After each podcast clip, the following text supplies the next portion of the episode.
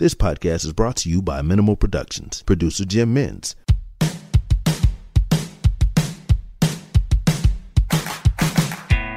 This is Diplomates, a geopolitical chinwag with your host, Misha Zelinsky. Dr. Charles Edel is a senior fellow at the United States Study Center.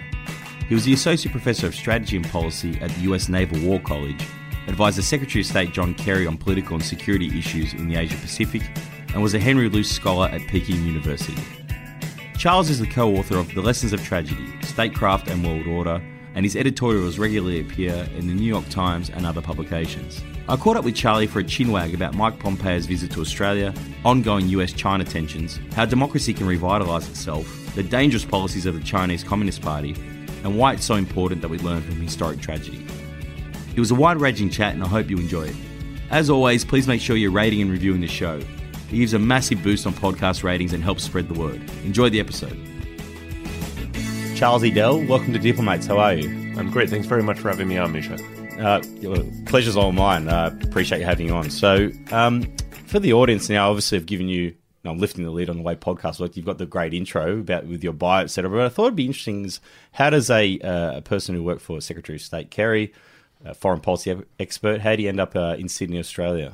Uh, with a lot of luck and a ton of skill by being married to the right person. Right. uh, so when I was working for uh, Secretary Kerry uh, in policy planning uh, office of the State Department, uh, I was looking at and advising him on political and security matters for what we used to call the Asia Pacific. Now it's been brought into the Indo Pacific, but Australia was clearly a very important part of that remit. I got to travel out here when I was in government, uh, but after I left government in January of 2017 um, my wife, who is a diplomat, said, uh, Well, it's time we go abroad again.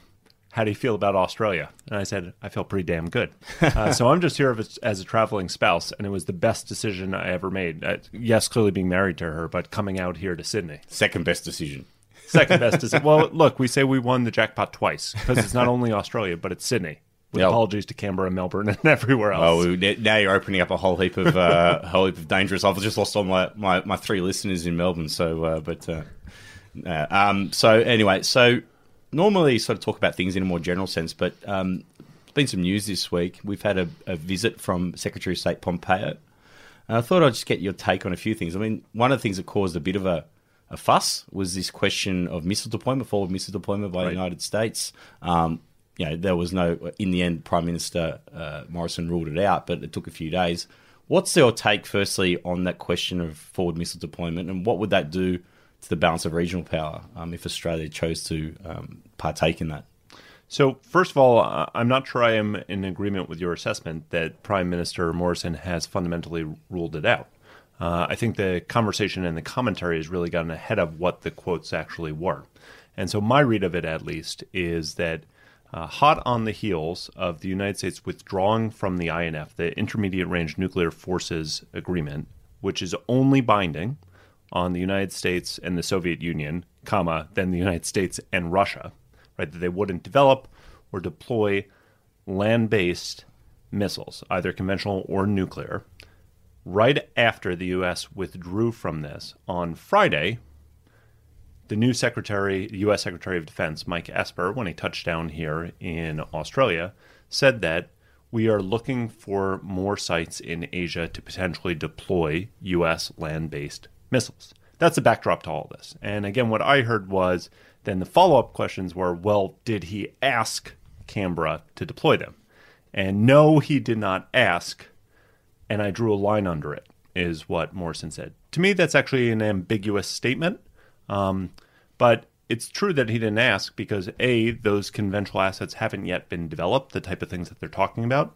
But this is the beginning of a conversation about whether or not they can be developed, if they should be developed, and where they are deployed for what effect. So, sorry to give you the long backdrop. no, that's fine. But to me, the reason that you can see the U.S. withdrawing from this uh, is if you're a Europeanist, if you're a Russian hand, this looks disastrous, right? Because for a long time it was arms control, strategic stability between the Soviet Union, then Russia and the U.S.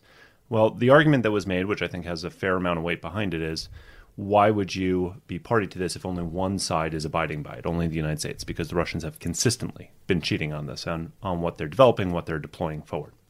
But even if you could bring the Russians kicking and dragging into compliance, a big if there, it was never binding on what happened out in Asia. And so the Chinese, over the last 20 plus years, have literally been developing thousands of missiles, conventional and nuclear, that range across the entire region and that are specifically designed to prevent the United States and certainly deeply complicate its access to project power into the region. Now, one of the ways that you would offset that to have a countervailing strategy is to have land based cruise missiles that would potentially target and range things within China. Now, that sounds very scary, but it's also how you do deterrence classically. So, that is the basis of the conversation. That is where we are on. And the attempt is, you know, it's a good discussion to say, well, would assets in Australia matter? Do you need them closer to China? Does that simply spiral up tensions? Or does that, in fact, create deterrence uh, by one side balancing off against other? That's where we're at in the conversation. And, and so, it's an interesting point because uh, part of uh, the visit um, mm-hmm. from Secretary Pompeo saying we're, we're here to stay, we're, we're friends, etc., and there's discussion of this 100 years of mateship.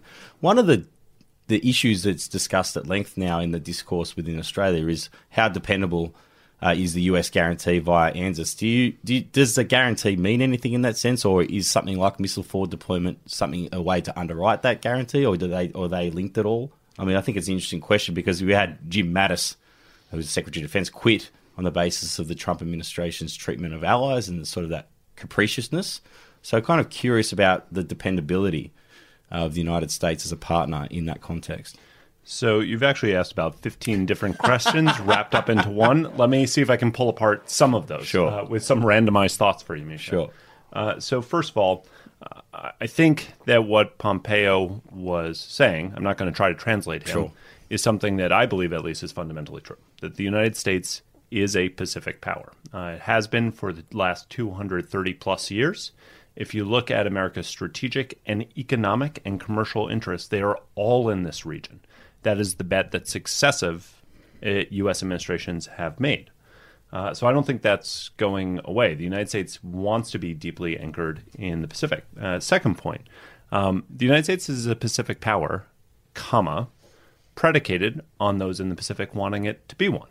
Uh, because of the tyranny of distance. Now, there are certain U.S. territories, uh, certain U.S. states in the Pacific, but to remain a balancer, an offshore balancer in the Pacific, that has to be acceptable to those in the region, uh, which again is not something the U.S. can impose unilaterally. It has to work with allies, friends, and partners. Uh, third point when I say a balancer, um, that is the United States' preferred role, I would argue. Uh, not to lord it over everyone and not to have hegemonic abilities, uh, you know, but simply to make sure, and this has been consistent U.S. American grand strategy in, I would say, both Europe and in Asia, but over the past 200 plus years, that it is a driving motive force of America and America's strategic thought that they want there to be a balance of power in Asia. When there is a lopside, when there is no balance of power, when you have one power dominating others, that has tended to not only affect American prosperity by closing off certain parts of Asia, but also has been a direct security threat to America. And so it's important to recognize that without the United States in Asia, there is no balance of power. So part of this, absolutely, as you've asked, is a hard power question. That as the balance of power, the relative balance of power, has shifted over the last 20 years because of astronomical Chinese economic growth, which they've then poured into the acquisition of military assets, which have been meant to coerce neighboring states, but also make it harder for the United States to remain in and project power into the Western Pacific. Again, this is something that the U.S. has to play catch up with along with its allies and partners. Uh, so I don't know. I, I, think that's like three parts of your fifteen part. Well, we'll get through the re- we'll get through the remaining twelve parts. Um, that was the taster, but you uh, you've talked sort of about the the long uh, history of this issue. And, you know, of course, an author. Uh, you've written a book, Lessons of Tragedy. Um, I think it's causing a bit of buzz in Canberra. I understand uh, I saw a tweet about Martin Parkinson referencing that, uh, who's the Secretary of Prime Minister and Cabinet, uh, saying everyone should read this book. So it's available in all good bookstores. Uh, with, you can give it a plug now if you want. But the, the, Lessons of Tragedy, it seems it's kind of like a counterintuitive sort of title in that it's sort of meant to be uplifting, but at the same time with a, with a counterintuitive title. What do you mean by this, firstly? And, and then we'll dig into you know, the message within it. Uh, so you've nailed the paradox within my book. Uh, first of all, that it's a bestseller that has sold like two books, uh, uh such is a lot of someone who's trained as an academic. Uh, but the point here is, uh, I think then my co-author Hal Brands and I uh, wrote a optimistic, if sobering, book. But the title is "The Lessons of Tragedy," which doesn't look or sound particularly optimistic.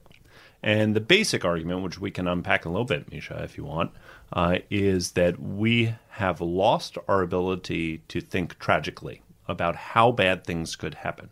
And I don't mean personal tragedies.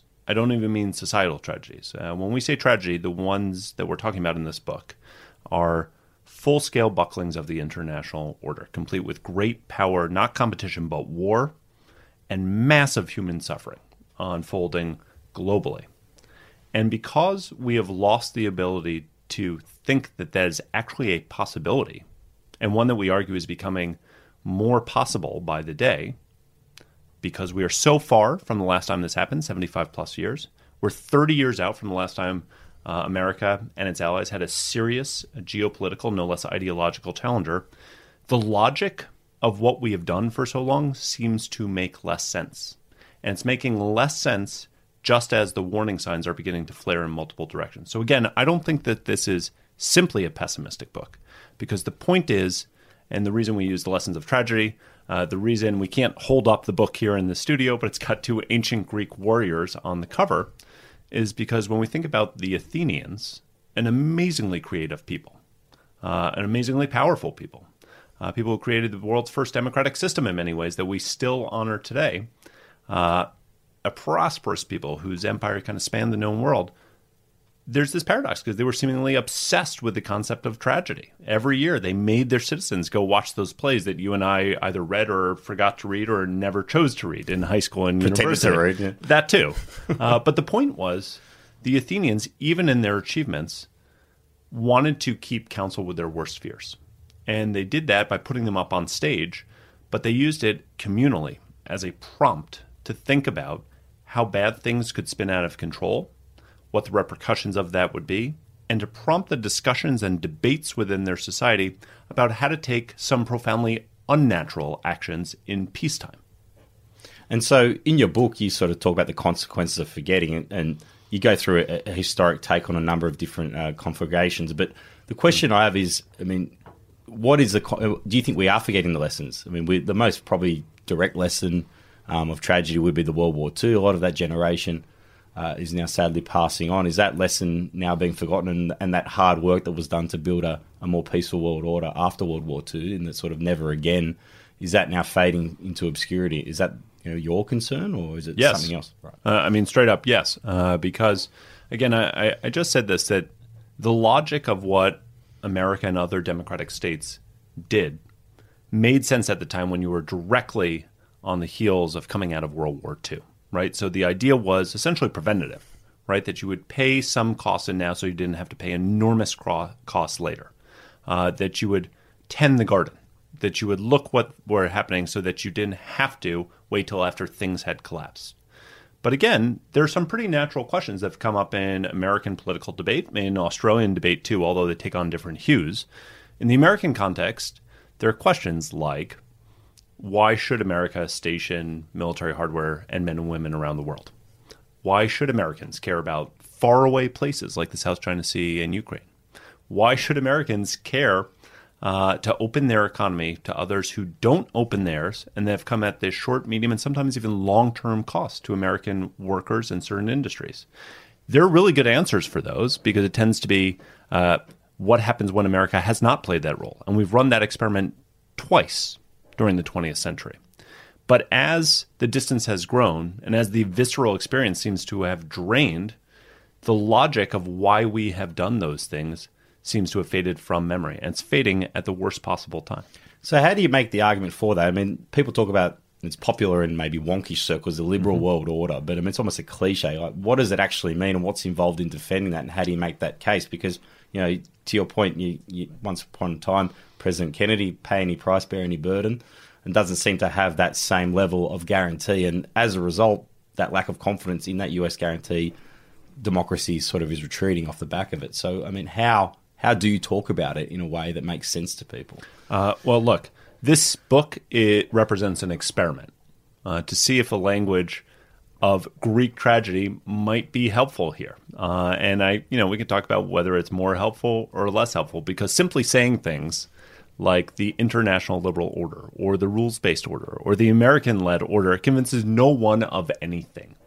Uh, and let me point out, too, that I'm as guilty as anyone else on this because when I was working in government, we would say, we have to do this to defend the rules based system. Uh, and if you explain that to anyone who doesn't work in the narrow circles of national security, that means what exactly? And the point is that the rules based order sounds really abstract and really theoretical, but it has real world effects.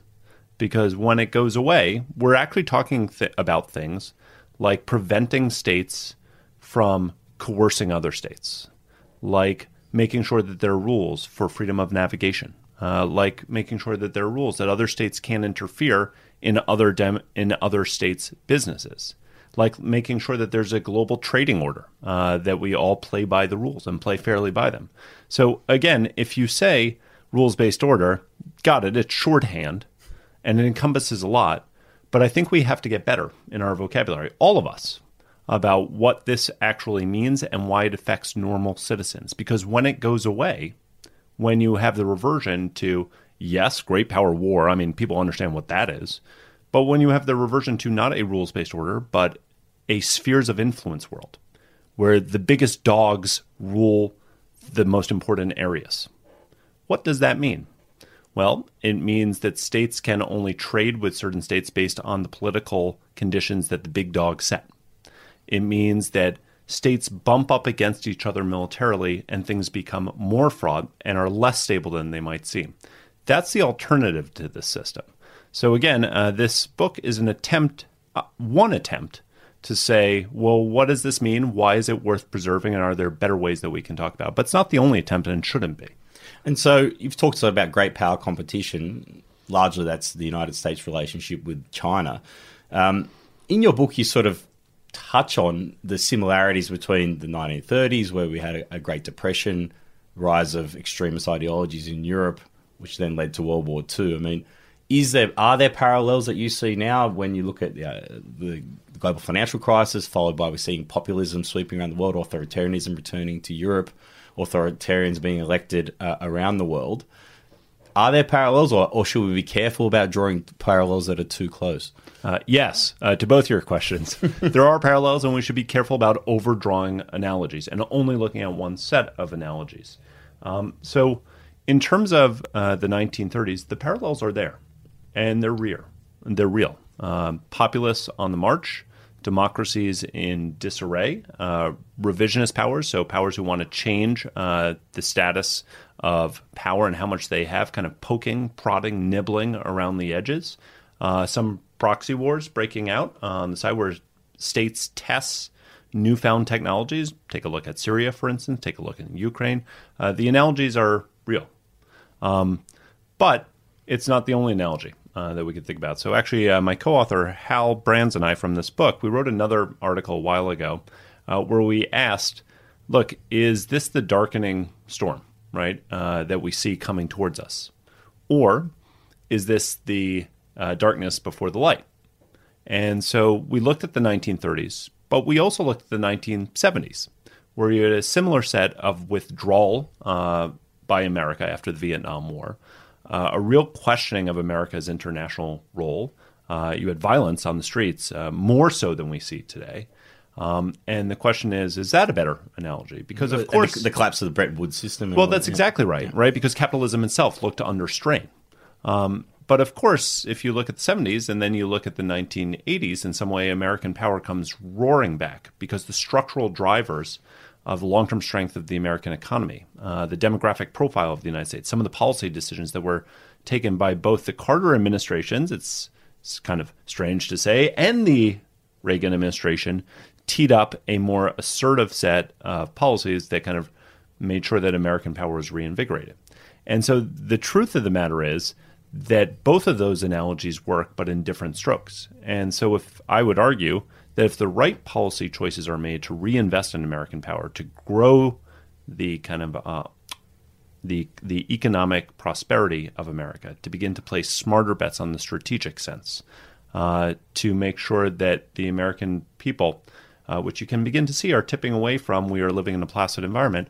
Uh, to me, this augurs a very different uh, future than the 1930s. But that's only if those policy decisions are made, because if they're not, then we could very well see it tipping to a much darker future.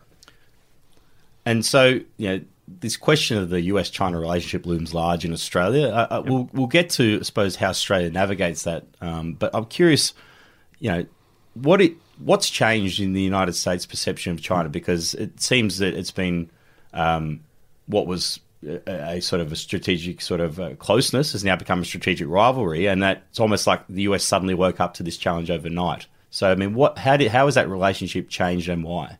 So, uh, it's a great question, right? That uh, the uh, the China debate in Australia, no less in America, seems to have changed so quickly that it's really been confounding. Uh, and why has it changed so profoundly and moved so quickly? That's a great question. Um, and I would say that obviously it's different in Australia as it is in America, but f- for the U.S., the engagement thesis that if you engage, if you choose to engage with China and Chinese leaders and CCP leaders, they will norm themselves to the rules of the international system, and they will grow more prosperous and more secure for it, and then more democratic, and more democratic ultimately. Mm. So that was the basis for the past 30 years of American engagement with China. And I think what's happened, and what's happened seemingly quickly, although it's been building for a long time, is that there's a new emerging consensus that that was potentially the right bet to have placed at the time, but hasn't held up. And the thesis that engagement would, as you say, democratize China, that has clearly not happened because it's moved in the opposite direction.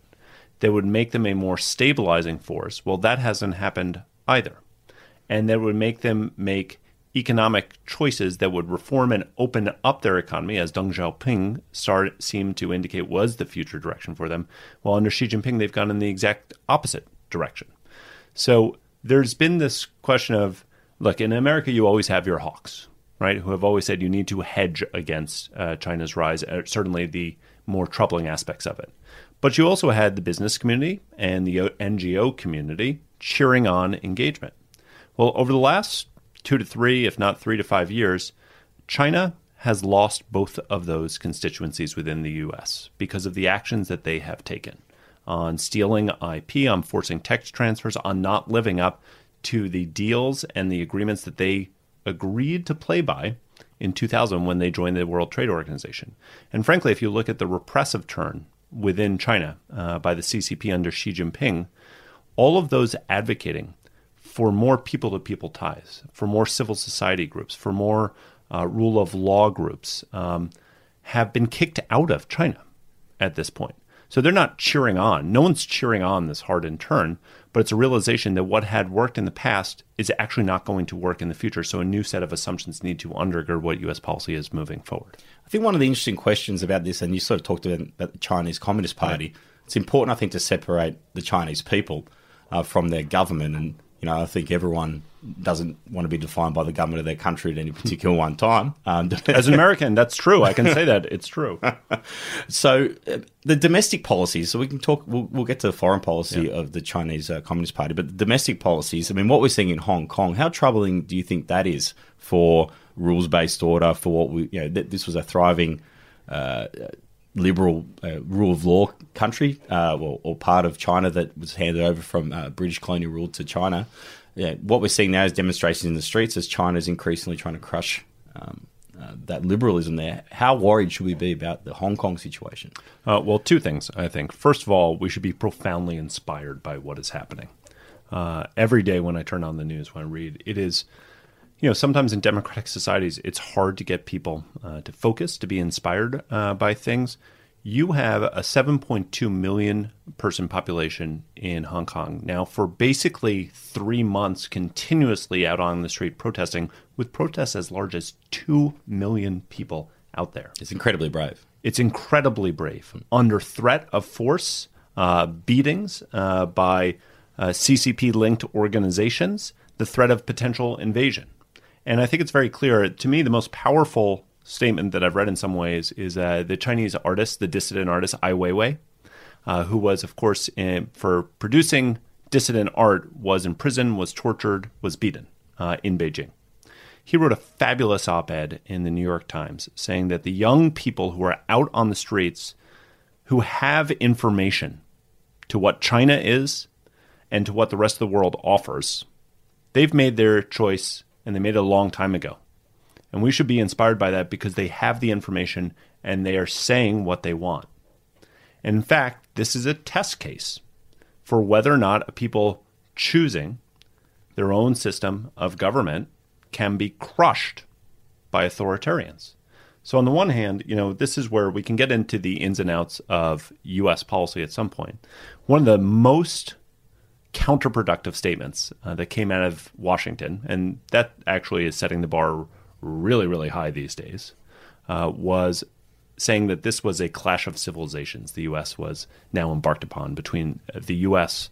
and China with racial overtones, because it's the first time the U.S. has faced this against a non Caucasian people, uh, which is, first of all, fundamentally and historically inaccurate, comma, see World War II in the Pacific.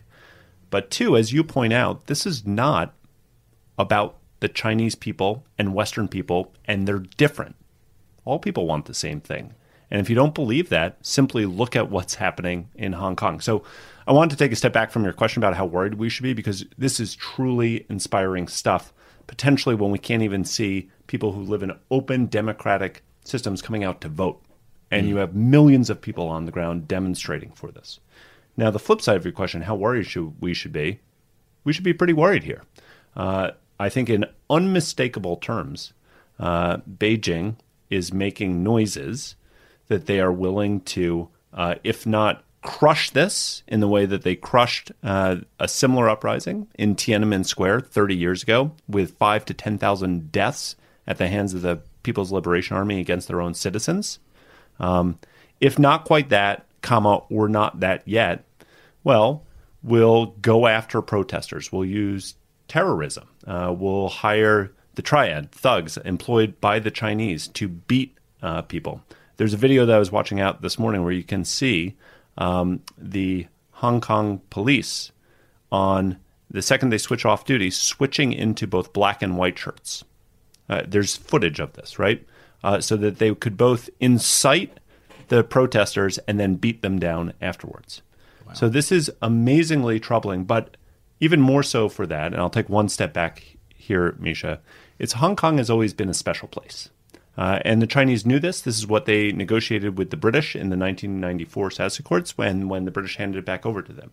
That it would be one country, but two systems, a semi autonomous region.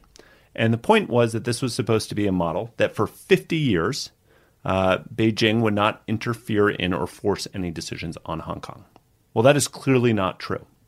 And the people of Taiwan are watching this extremely carefully. In fact, Tsai Ing wen, uh, the president of Taiwan, who was doing not so well in the polls leading up to this coming January's elections, in reaction to what's happened in Hong Kong, has seen her fortunes rise.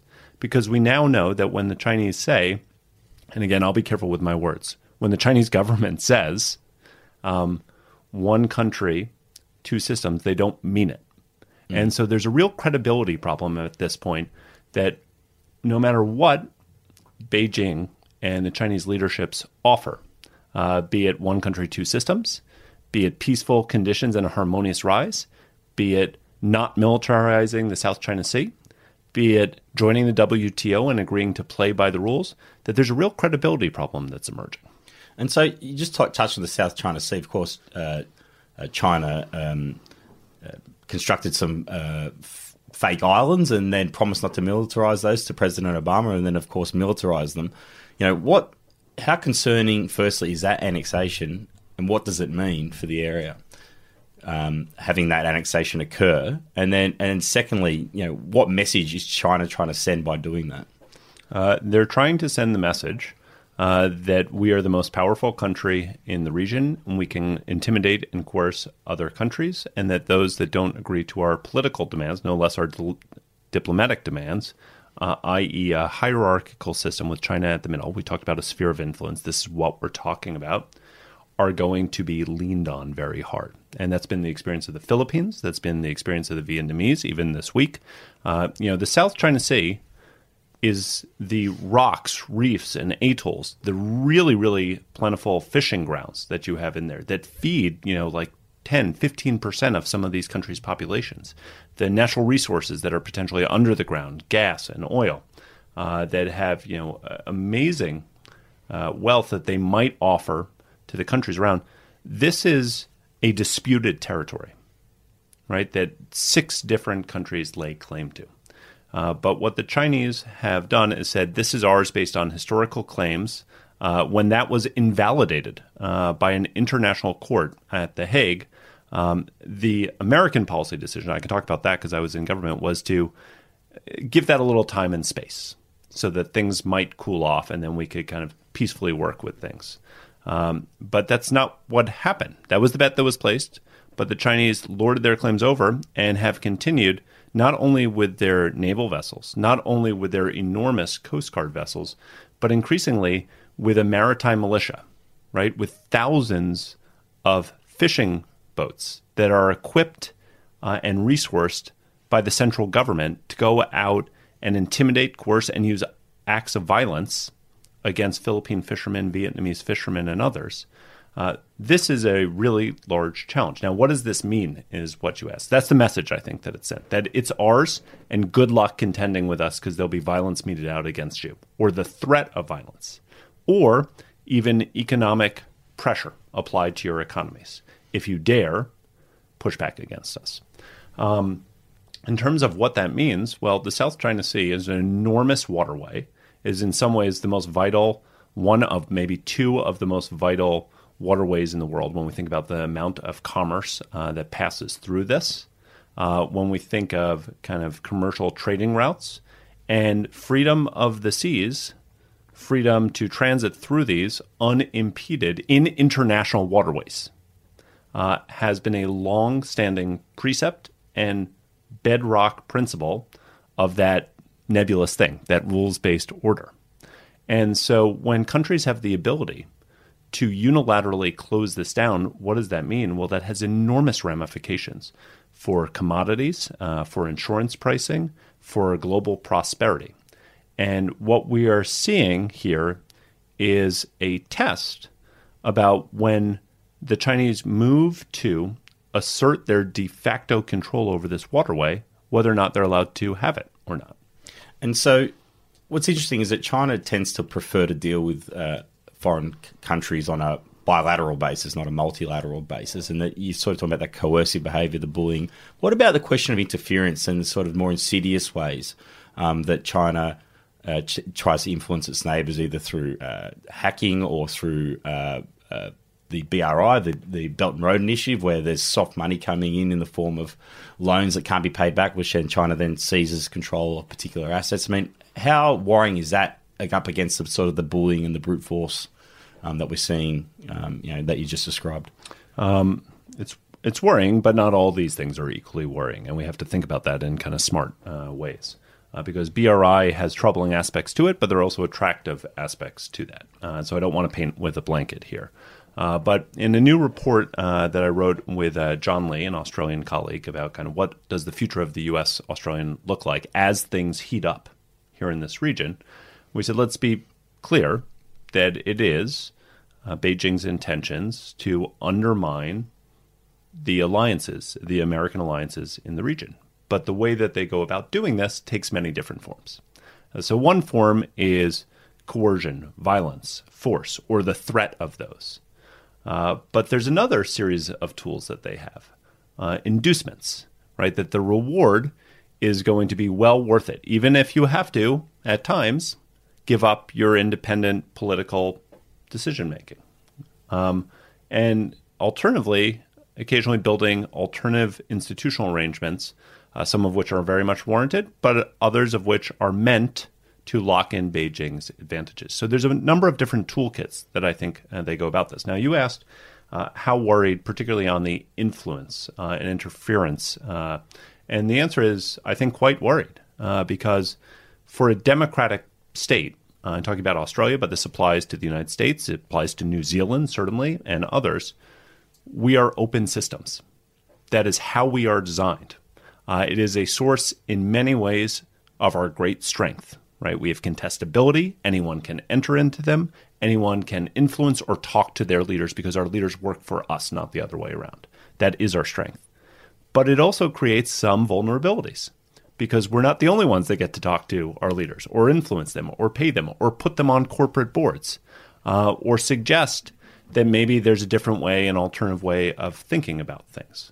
Um, so I have to say, having been in Australia for the past two years, it's been fascinating to watch this debate here because the debate has gotten so hot here and so quickly. And I have to say, uh, one of the ways when I go back to Washington, and I'm always asked, well, how is the uh, influence and interference debate playing out in Australia?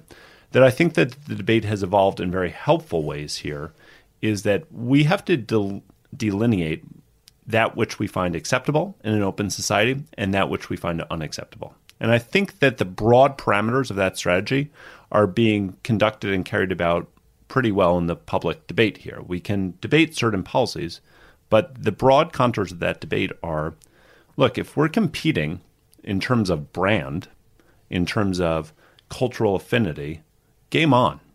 Uh, we don't box countries out. If you want to make an argument for why a communist Leninist state is better, go for it. Um, if you want to make an argument for why democracies don't deliver goods as well as game, game on. Uh, that's okay and that's allowable.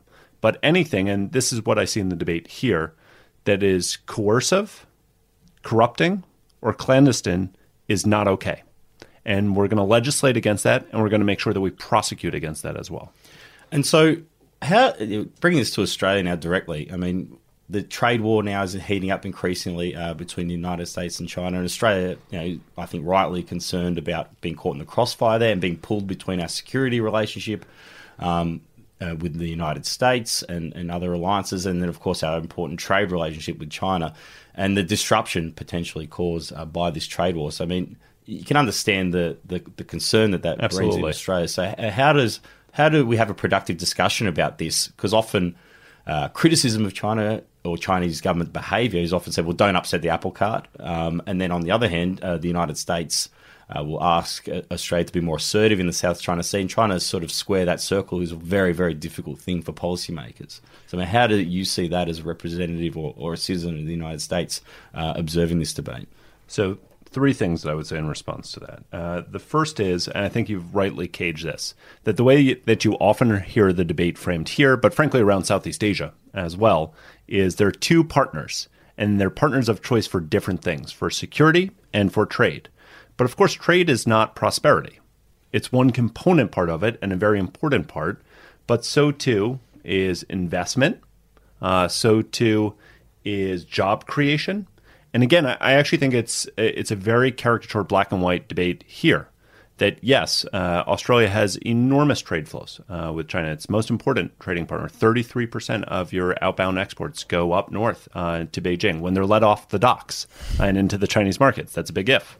Um, but again, the United States is the number one investor into Australia in terms of foreign direct investment. And by the way, that's also true of Australian commerce into America. Uh, there's more investment put into America by Australian firms than there is into China, into the Middle East, or then into Latin America. When we think of job creation, uh, when we think of aggregate uh, prosperity and uh, taxable dollars put into your economy and for your government, there's no comparison. I mean, the amount of FDI that the U.S. puts in, and by the U.S. I simply mean the private sector, is outweighs China's by a degree of ten to one. Now, I'm not making the argument that therefore choose A or B. You want to choose both to some degree, but it's a false dichotomy in some ways to say it trade equals prosperity because it's that's not actually what the real numbers look like. Second point, um, if you don't mind, Misha, no. I'm getting rolling here. Uh, is that uh, in this report that uh, John and I uh, put out, we say that the economic edge of this debate is going to evolve uh, because of changing circumstances, but it's going to evolve probably differently in the United States as opposed to Australia. So in the United States, the the word on the you know uh, cusp of everyone's lips is decoupling. Whether or not the United States and the Chinese economies are going to pull apart, disaggregate, uh, because they're deeply intertwined. And of course, then the next question is, well, do we are we talking about smart decoupling or dumb decoupling? And we're at the beginning of that debate, but I actually think it's almost inevitable that that's going to happen to some degree. Uh, because there are certain sectors that the United States and China, frankly, needs to and wants to protect. Tech, for example, telecommunications. Exactly. That's right. I mean, 5G. if you ask anyone in China, I lived in China for a number of years. Would you allow the United States or would you allow an Australian telco to build your internet architecture? you couldn't even get those words out before you got laughed out of the room because the answer is obviously no, which then begs the question why is this debate happening here? Although, frankly, this debate is happening here only to a minor degree because Australia was a first mover on the Huawei question. Um, but again, if that's the question and the debate in America, the question and the debate in Australia, I imagine, needs to be a different set of questions. It's how do you smartly diversify your trading partners. You're not going to stop trading with China. You might want to think about which things you're selling to them and which things you're allowing them to invest in. Critical infrastructure, we talked about, dual use technologies are another. But in terms of agricultural foodstuffs, in terms of wine, those are things that you will want to continue selling. And the question, though, becomes if Australia is the most developed economy, is the country of advanced economies that is most dependent on the China market of all advanced democracies in the world, that has the potential to create real political leverage, or at least a case of the slows on other issues like security that we were talking about. So the question becomes not not selling them things, but how do you decrease that political leverage? And the answer is very obvious. It's diversification of trading partners. In fact, your government commissioned Peter Varghese to write a report on India. Yeah, that's like a 400 page report with 120 recommendations about how Australia and India grow links. But it's not only India, right? I mean, his report was only India. The answer is Southeast Asia as well, which we know is going to represent kind of the hot emerging market in the years to come. So the diversification question should be one that should be uh, sought not only by business people, but also by the government. And frankly, the political risk conversation in the corporate sector here is immature uh, because all the time businesses do um, you know cost benefit analyses, uh, do risk allocations, uh, but very infrequently are political factors uh, put in terms of those. But if we look at what's happened even over the last six months uh, with coal, with wheat, with wine, uh, staying on the docks, uh, not for any real official reason, but just because I, I don't know what exactly, because the Chinese government is displeased that Australia's decided to stand up for its own sovereign interests. The Canadians had a similar experience with canola oil. And continue to have one. Mm. That is a decision that needs to be factored into corporate decisions because it's a risk factor. That doesn't mean don't do it, but you have to weight things perhaps differently than they've been weighted before. Uh, the final point I would make uh, is uh, how can we assert ourselves? Uh, well, you know, don't do it dumbly. Uh, you know, it's, it's, actually called diplomacy, uh, right? Because when we assert our interests, uh, there's this kind of false narrative, this false binary that uh, China reacts in one of two ways: thermonuclear war or nothing. Uh, and that's just false. Right. Uh, and in fact, if we look at smaller states uh, and how they have reacted to instances of Chinese economic coercion, South Korea, for instance, um, we can look at India, not a smaller state particularly, but Vietnam, certainly. Um, in all those instances, you did not have war. We can go through the examples of them, but the point is when they pushed back, it reframed the terms of the debate more conducive to their interests. And in some places, like in South Korea, like with Vietnam, Beijing had to not admit mistakes, but reset the frame of the debate. And what about the role of multilateralism in that, with countries working together? As said, China prefers that bilateral, we'll deal with you on a one on one basis, and they try to pick countries off one on one. Can Australia work more closely with regional partners uh, on a on a multilateral basis uh, to, to deal with or make uh, uh, the Chinese government play by the rules um, of the rules based order if we can uh, fall back on that uh, cliche. Um, yes, they can. I mean, there's great strength in numbers, but only if those numbers are brought to bear. and there's another false narrative that I would say is out there that um, you know China doesn't care about this stuff. I mean, look at its you know national power. What does it matter if it gets criticized? And on certain aspects, that's true. But on other aspects, the Chinese government goes through great lengths to avoid being criticized, to avoid uh, being seen as the bully. If you look at the politics, for instance, of ASEAN, uh, the Association of Southeast Asian Nations, 10 member states, um, the preferred approach is always to play it off, as you have said, one on one, because it's easier to pick members off. ASEAN is a consensus based group. So if you want to make sure that they have no joint statements that the South China Sea needs to m- remain open and is not China's, um, all you have to do is pick off Cambodia, which is very easy to do these days, or Laos. Uh, but you can also look at the enormous lengths that the Chinese have gone to scuttle individual statements or anything that has a whiff of collective resolve. So when we move the gaze away from ASEAN, but about Australia's relationships with its neighbors, with Japan, uh, with ASEAN, with India, the more that can be done collectively, not to escalate tensions, but simply to say these are the rules that we're willing to engage on, the more effect I would argue that it probably has. And so, one of the things I wanted to get your perspective on is this question of uh, democracy. Now, democracy is under probably the first time it's been challenged in a generation, uh, certainly since the supposed uh, end of history with the the collapse of Soviet Union you know, is democracy still the best system? Because you know, Vladimir Putin's basically said, "Looks all over, dust your hands, see you later." I mean, firstly, is that a legitimate position, and how, why can he say something like that? And then, secondly, has the US does the US still believe in the projection of democracy around the world? Uh, so, first part of the question uh, is why did Vladimir Putin make this statement, uh, and was he right? Uh, so, look, someone who's trying to murder the system, you shouldn't really believe them and why they take it. Uh, however, why did he say it? Well, because. Well, it's not something he could have said, I think, 10 years ago with any level of credibility. Right, because it has more credibility now. Uh, that the democratic system, look, democracies have always been predicated on two things, right? The Winston Churchill quote that it's the best system of government except for uh, all the rest, uh, or the reverse of that, rather, right? Sure. Um, but also, and fundamentally, democratic systems are based on it delivers the best type of goods for its citizens and res- responsive to their needs. And we can say that democracy, liberal democracy, liberal capitalistic democracy, has had some real growing pains and real stumbling problems, particularly over the last 10 years. Uh, you know, in the aftermath of the global financial crisis, it doesn't look like a perfect model.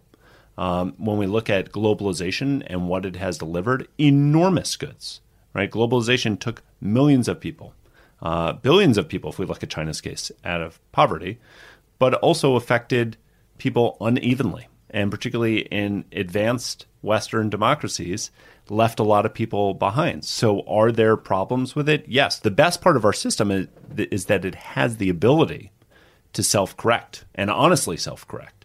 But we're not there yet. And that's, I think, why you see so much populism and kind of pushback against this. So, is there some truth in what uh, Putin has said that the system is under duress? Yes. I mean, if you just look at the numbers, right, the number of democracies in the world hit a high point uh, in 2000 and I believe six, and has been on an ebb tide ever since. Meanwhile, the number of authoritarian states has increased. So we are really seeing a contest of systems emerge about what is better able to offer prosperity to people around the world. And there's one system that makes an argument that is simply political control and order and non democratic choice that will lead its way to prosperity, and the other stuff doesn't matter quite as much. Uh, I would say, kind of circling back to Hong Kong, I'm not sure if that argument has a lot of staying power because even when people become prosperous, they don't stop caring about that other stuff. This is why Hong Kong is such a great challenge, no less Taiwan, for Beijing because it puts lie, I think, to the fundamental argument that they have. But to say that democracy is great and that all of our citizens are being taken care of, uh, I think is fundamentally to misread what's happened around the world and in Western elections over the last five to 10 years. I think what's interesting there, and uh, you're dead right, I often say, you know, it wasn't as though people got to 1989 and then they read a bunch of Jeffersonian right. literature and read a bunch of Marxist stuff and said, you know what, Jefferson's much more beautiful argument. They looked at what was uh, delivering for people, and, right. and uh, communist uh, Soviet uh, Union Russia at the time was not able to deliver for people on a living standard basis. So people yearned for that. What's interesting in this last decade yeah. is that this centrally planned, there's been this enormous prosperity in this sort of autocratic capitalist approach uh, to the world that it's been led by China, and so young people. I mean, when you look at a lot of the polling, increasingly young people are so now questioning whether or not democracy is the best system up against other systems. I mean, how worried should we be about that, or is that just young people being contrarian? Uh, well, so it's a little bit of both. We should be concerned, and it is young people being contrarian, but it's also young people being offered a false choice in those polls and an abstract question: Do you like democracy or not? How necessary is it? Uh, look, when you look at the those polls that have come out in Australia, the Lowy Institute's put out really good polling numbers on this. Uh, in America, you've seen a lot of this polling too, all around the Western world. The numbers are to the question how important, how necessary do you find it as a young person if we slice and dice the demographics? How important is it that you live in a democracy? And the answer is meh. Uh, mm. It's kind of important, but it's not the most important thing. And the numbers are falling too. Yeah. Now, that is deeply disturbing to a lot of people, uh, particularly to older people. But I actually think that with this one, I'm not as pessimistic as the polls uh, might put out there. Um, although on the policy discussions, uh, I have bigger questions. So I'll return to that in a second. Sure.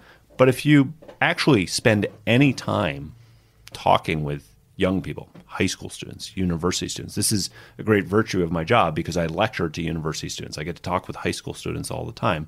And if you don't ask them, how important is democracy to you? But if you rather say, how important is it that you live in a place that respects individuals? How important is it that you live in a country where human rights protection and promotion is important? How important is it that you don't have your own government scanning your face, deciding every action that you make or don't make fits into a credit system, and the government gets to decide if you're a trustworthy or an untrustworthy citizen? How important is it when you go to university that you get to learn new ideas and when you find things that are appealing or unappealing and you protest them peacefully, that you're not bulldozed by violence. Well, the conversation shifts really markedly and very quickly. And I think from the abstract to the practical. From the abstract mm. to the practical. And when you ask young people, how important is it that you live in a society like that? Uh, the, it's not like 50% and falling. It's more like 90% and rising. Uh, do you think that's, I mean, people, it's, it's often politicians mixed into the question about democracy and what they see on TV and how politicians act versus the actual system itself compared to what an autocratic system truly is? Or is there an element of that, do you think? Well, there is a little bit of that, uh, but it's also because, you know, I think we've gotten lazy. Uh, that you kind of referenced 1989, uh, you know, with Jeffersonian versus Marxist thinking, but really it was Francis Fukuyama who wrote The End of History, i.e., history was over. There was no more argument in history. Liberal democratic capitalism had won. Game over. Argument over. And because the Soviet Union had gone the way of the dodo uh, at that time, uh, or the Tasmanian tiger, right? They're extinct too. Oh, local reference. Well done. Bonus points. Thank you. I love Tasmania. I can uh, make that reference now. But uh, because it had gone that way, democracy didn't have to compete against anything else. It didn't have to make the argument. So I actually think that our political leaders have gotten pretty lazy about talking about why democracy matters in practical terms, why it's better than the alternative, because there is an alternative and it is back with a lot of strength behind it. Well, it's interesting to touch on that. So, what's troubling, I think, as well, is not just the challenge uh, to the liberal order, to democracies, but the increasing coordination we're seeing by autocratic nations. Um, yeah, can you t- expand a little bit about that level of coordination that we're seeing between countries like Russia and China, but you know, in the Middle East as well with Iran, and what the challenge that represents? And secondly, should democracies be working closer together to offset uh, that? There is growing coordination, uh, if not out and out alliances, uh, between the world's largest autocracies with the intent of undermining uh, the system and growing both of their power and weakening democratic powers. Um, and Is there more that democracies can do to coordinate their actions? Yes, absolutely. It's necessary. Uh, but the question becomes what will prompt us to do so? Uh, because again, just looking at the numbers, uh, if you begin to look at, uh, you know, you'll often hear that America is in decline. And some of our leader statements will make you think that that is invariably coming true. However, if you look at, and this goes back to our conversation about the 30s versus the 70s, if you look at aggregate US GDP in 2016, it was about 22% of world output. That is not that far off the high point post war in the early 1970s.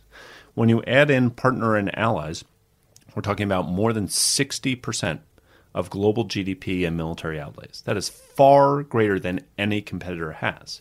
The question is not necessarily one of resources, it's willingness to use them. And again, a reason that Hal and I decided to write this book is because for a democratic society, which always has more than just security on its mind, it has to. It has to be responsive to its own citizens. To get it to act in ways that can forestall things getting worse, particularly in the security and prosperity realms, but also in the values realm, uh, what will prompt them to do so? And if you look at history, the answers are not great. Uh, because it's generally after something horrible happens, generally after something blows up that we decide, whoa, we weren't paying enough attention. It's time to ramp up big time.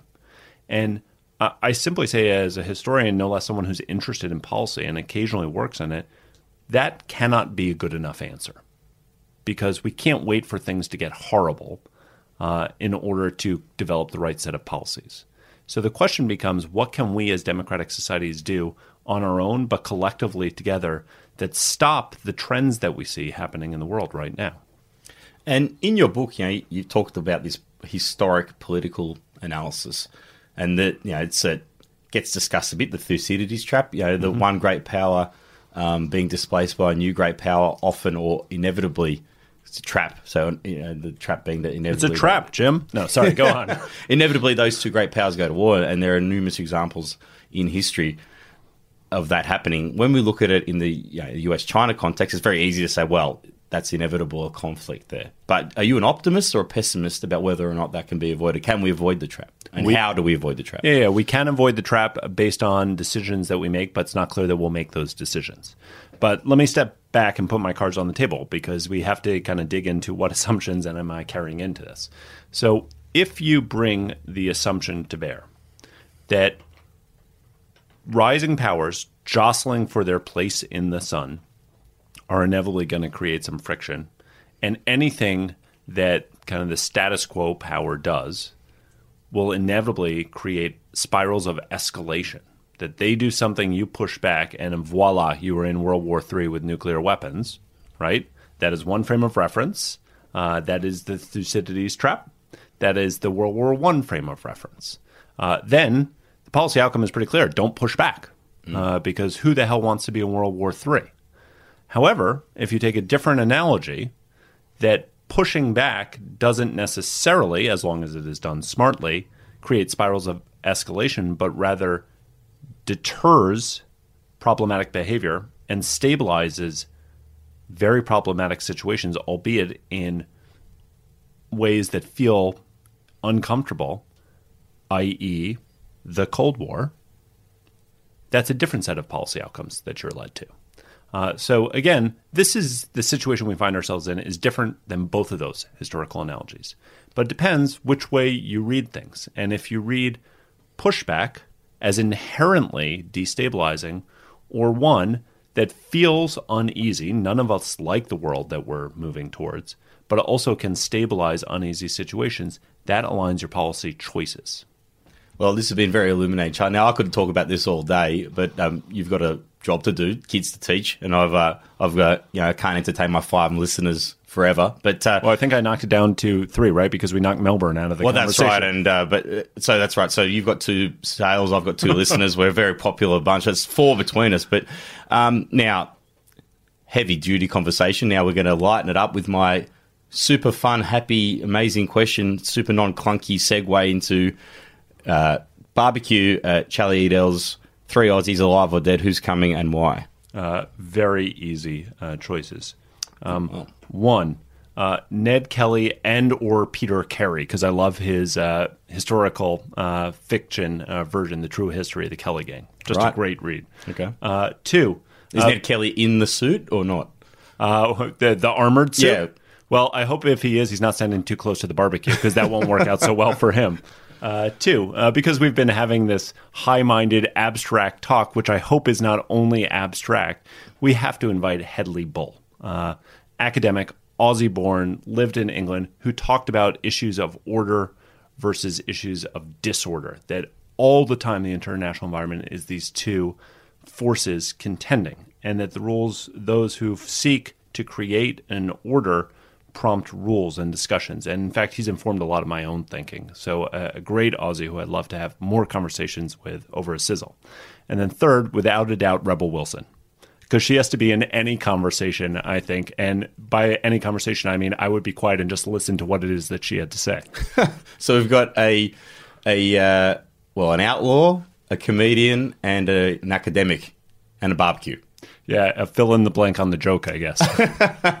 Well, uh, uh, that would be one to be uh, in attendance at. But thank you so much for joining us, Charlie, and uh, I hope everyone enjoyed the episode. well, thanks very much for having me on, Misha. Appreciate it. Cheers, mate. Before you run off, if you could quickly jump onto iTunes or your favorite podcasting app and give the show a rating and review, it would be really beneficial. Ratings and reviews help lift the rankings of the show, make sure that algorithms are recognizing the show and showing it to other people and spreading the word. Hope you enjoyed the episode and see you next time. You were just listening to Diplomates, a geopolitical chinwag. For more episodes, visit www.diplomates.show or subscribe to the podcast on iTunes or through any of your favorite podcast channels. This podcast was brought to you by Minimal Productions, producer Jim Mintz.